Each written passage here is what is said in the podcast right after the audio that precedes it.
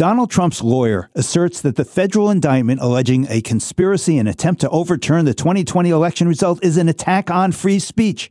Is it? I'm Bill Newman, and this is the Civil Liberties Minute.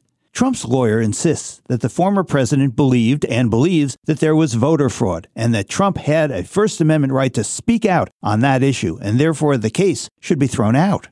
Let's be clear. Donald Trump was and is entitled to the First Amendment protection of freedom of speech, and at this point, we hasten to add, a presumption of innocence. And the First Amendment indeed widely protects speech, including lies. And the indictment itself concedes that Trump had a right to speak publicly about the election and to claim, even falsely, that there had been fraud. And part of the evidence cited in the indictment in support of the conspiracy and obstruction charges is what he said, the words he uttered, sometimes publicly. But the indictment is not premised on what Trump said, it is about what he did. The allegation is that he tried to get election officials to change results to help create false sets of electors.